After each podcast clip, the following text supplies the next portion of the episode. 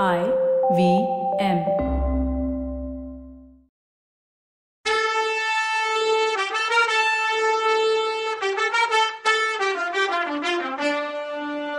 வணக்கங்க. நான் கவிதா பேசுறேன்.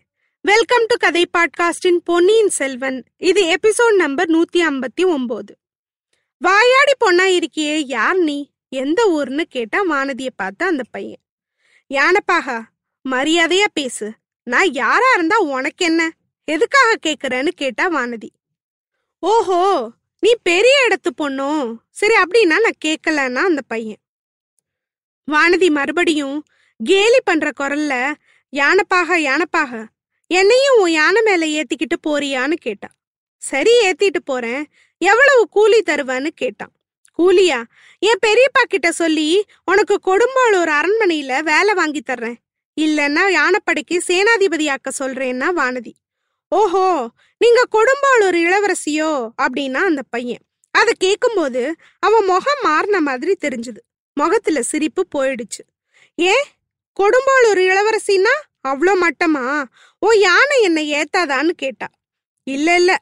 கொடும்பாளூர் அரண்மனை கொட்டாரத்துல எவ்வளவோ யானைங்க இருக்கும். எத்தனையோ யானை பாகனும் இருப்பாங்க. நான் என்னத்துக்குன்னா. சொல்லிட்டு விடுவிடுன்னு நடந்து போயிட்டான். கொஞ்சமாவது திரும்பி பாப்பானான்னு அவ எதிர்பார்த்தா. அவன் திரும்பியே பார்க்கல. நடந்து போய் யானை மேல ஏறி போயே போயிட்டான். இந்த நிகழ்ச்சி வானதி மனசுல ரொம்ப பாதிச்சிருச்சு. அத அப்பப்ப நினைச்சு ஞாபகத்துல வச்சுக்கிட்டா அவ. யானை பாகனோட உருவமும் சந்தோஷமான முகமும் நல்ல இனிமையான குரலும் நினைவுக்கு வரும்போது அவன் மனசுல சந்தோஷம் ஊத்தெடுக்கும். அவ பறவை குஞ்சுகளை காப்பாத்த யானை மேல வந்ததை நினைச்சா சிரிப்பு வரும். தனக்கு தானே சிரிச்சுப்பா. அப்புறம் அதுக்காக வெக்கப்படுவா. அந்த யானை பாகனோட கர்வத்தையும் கொடும்பாளூர்னு வார்த்தையை கேட்டுதான் அவன் முகத்தை சுருக்குனதையும் நினைக்கும் போதெல்லாம் அவன் மேல கோவம் வந்துச்சு அவளுக்கு. மொத்தத்துல அவனை பத்தி அடிக்கடி நினைச்சுக்கிட்டா. இது தப்புன்னு கூட சில நேரம் தோணுச்சு.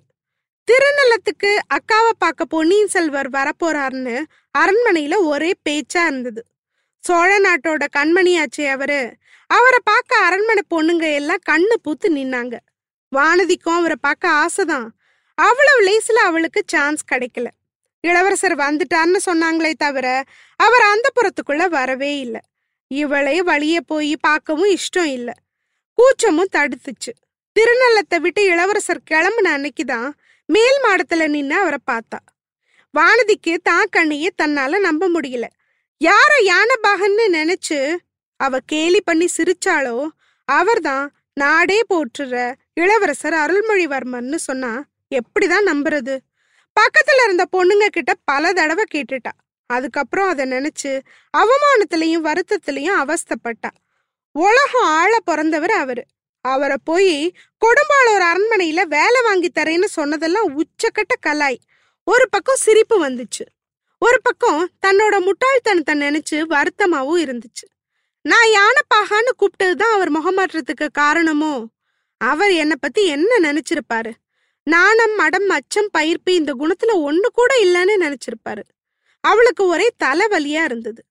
குந்தவை கிட்ட தான் பண்ண தப்ப பல தடவை சொல்ல ட்ரை பண்ணான் ஆனா அதுக்கு துணிச்சலே வரல. இளவரசர் அக்கா கிட்ட சொல்லியிருந்தா அவங்க இந்நேரம் கேட்டிருப்பாங்களே. அவர் சொல்லல போல. கொஞ்சம் நிம்மதியா இருந்துச்சு.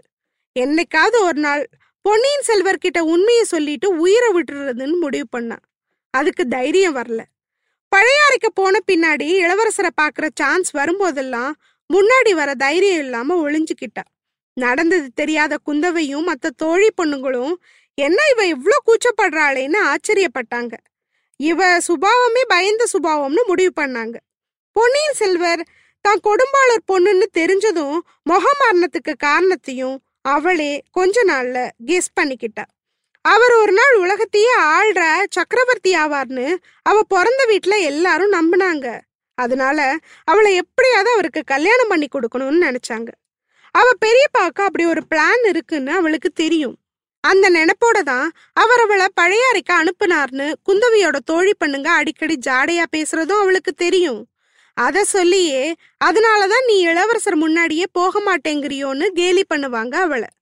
எங்களுக்கு தெரியாதா உன் திருட்டுத்தனம்னு சொல்லும்போது அவளுக்கு காதுல ஈயத்தை காய்ச்சி ஊத்துற மாதிரி இருக்கும்.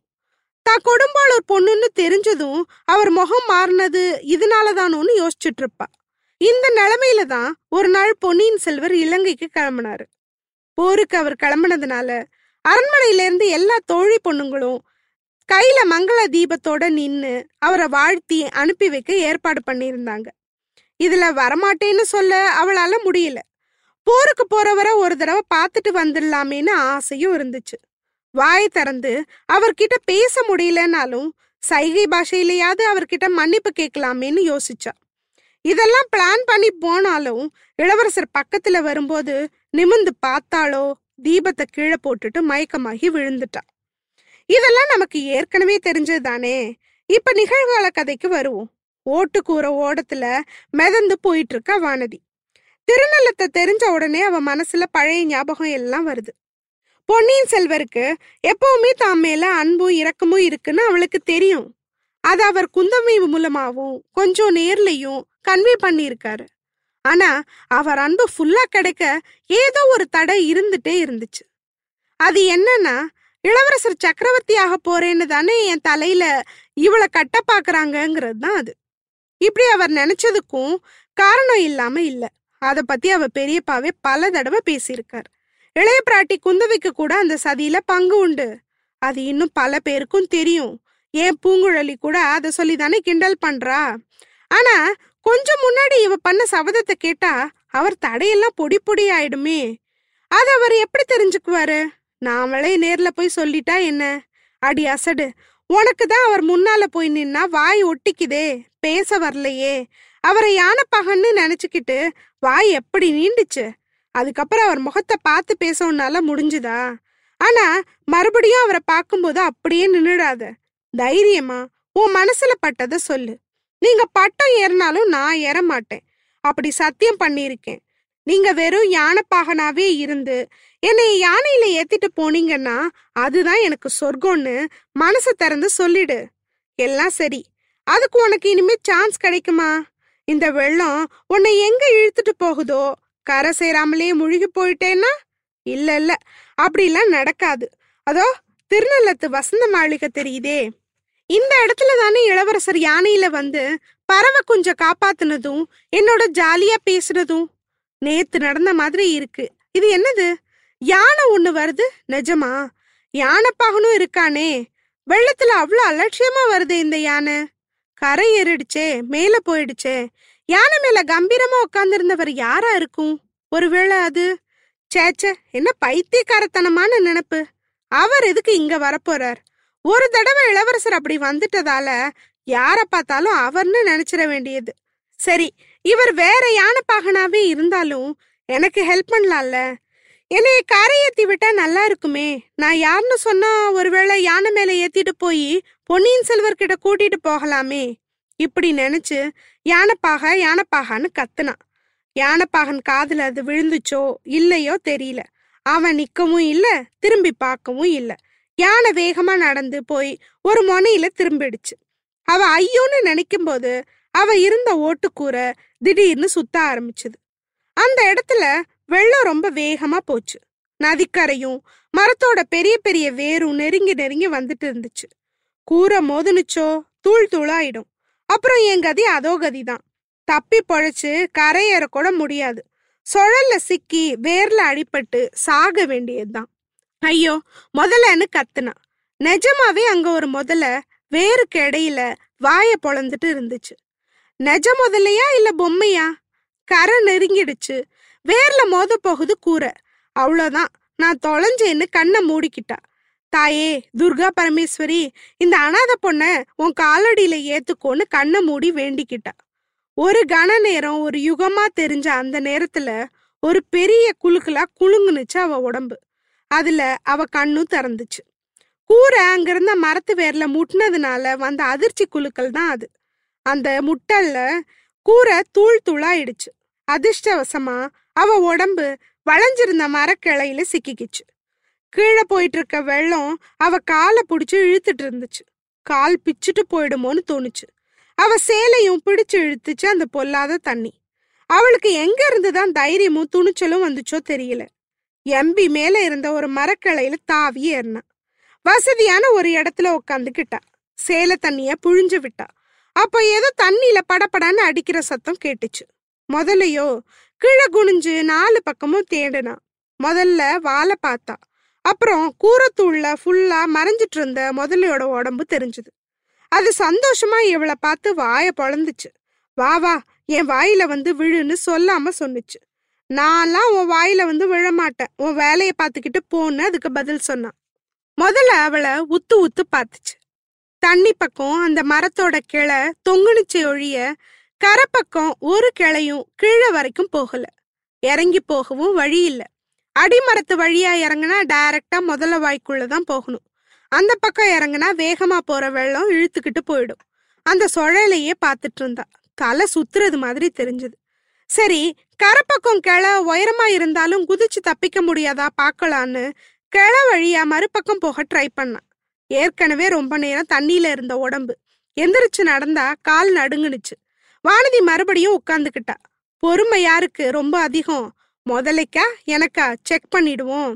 இந்த நேரத்துல யானையோட பிளிரல் சத்தம் கேட்டுச்சு. நதியை கடந்து போன யானை திரும்பி வந்துட்டு இருந்துச்சு அதே நேரத்துல ஆத்துக்கார ஓரமா படகு ஒண்ணு வந்துச்சு. அதுல இருந்த ரெண்டு பேரையும் அவ பார்த்தா. ஒன்னு பூங்குழலி இன்னொன்னு ஜோசியரோட சிஷ்யன். கடைசியா இந்த பூங்குழலி வந்துதான் என்ன காப்பாத்தணுமான்னு தோணுச்சு. படகு மரத்தோட அடிக்கு வந்துச்சு. மரத்து மேல உட்காந்துருந்த வானதிய பூங்குழலி பார்த்துட்டா. சிரிச்சுக்கிட்டே இளவரசி நல்ல இடம் பாத்தீங்க உட்கார்றதுக்கு சீக்கிரமா வாங்க. அங்க யானை மேல வர்றது யார் தெரியுமான்னு கேட்டா. வானதிக்கு டக்குன்னு புரிஞ்சிருச்சு. ஆனாலும் தெரியாத மாதிரி தெரியலையே யாருன்னு கேட்டா. நீங்க யார தேடிட்டு இருக்கீங்களோ தேடிட்டு போனீங்களோ அவர்தான். இளவரசர் தான்னா பூங்குழலி. வானதிக்கு ஆச்சரியம் தாங்கல. யானை மேல வர்றவரையே உத்து பார்த்துட்டு இருந்தா. ச்சே அவர் வரும்போது நான் ஜாலியா அப்படி மரக்கிளையில உட்காந்துட்டு இருந்தா நல்லாவா இருக்கும்? பூங்குழலி படகுல ஏறிட வேண்டியதான்னு நினைச்சு கீழே பார்த்தா. படகு வெள்ளத்துல நிக்க முடியாம நகர்ந்து போறத பார்த்தா. படகு கூட போகாம பூங்குழலி தாவி தாவி குதிச்சா. ஐயோ இது என்னது? பக்கத்துல பயங்கரமான முதல்ல இருக்கே இந்த பொண்ணு கவனிக்கலையா என்னன்னு பார்த்தா. அவ வாயிலிருந்து ஏதோ கொளறி வார்த்தை வந்துச்சே தவிர உருப்படியா ஒன்னும் சொல்ல முடியல பயத்துல. கடைசியா முதல்லன்னு சொன்னது மட்டும் பூங்குழலி காதுல விழுந்துச்சு. பூங்குழலி திரும்பி பார்த்தா. எவ்வளவோ ஆபத்தை பார்த்திருக்கா அவ. ஆனா பத்தடி தூரத்துல வாய பொழந்துட்டு இருந்த முதலைய பார்த்ததும் சர்வ நாடியும் ஒடுங்கிடுச்சு அவளுக்கு. எப்படி தப்பிக்கிறது? மறுபடியும் படகுல ஏறலாமான்னு பார்த்தா படகு கொஞ்ச தூரத்துல போயிடுச்சு அதுக்குள்ள. சிஷ்யனுக்கு படக அங்க நிறுத்த முடியாம தள்ளி போயிட்டான். சரி படக பிடிக்கலான்னு போனா சுழல் அவளை இழுத்துச்சு. முதல்ல அவ பின்னாலேயே இறைக்காக நகர்ந்துச்சு. சேல தளப்பு மரக்கிளை ஒண்ணுல மாட்டிக்கிச்சு. பூங்குழலி எவ்வளவோ ஆபத்துல சிக்கி மீண்டவ. ஆனா இந்த மாதிரி ரெண்டுங்கட்ட ஆபத்துல அவ மாட்டிக்கிட்டதே இல்ல. தான் வாழ்நாள்ல ரொம்ப மோசமான ஆபத்துல தான் இருக்கோன்னு பூங்குழலி உணர்ந்தா. முதல்ல அவளை முழுங்கிடுமா? கடைசியில வானதியை காப்பாத்த வந்து அவ உயிர் போயிடுமோன்னு கடவுளே யார் காப்பாத்துவா அவளை? அடுத்த எபிசோட்ல பார்க்கலாம். அது வரைக்கும் நன்றி வணக்கம்.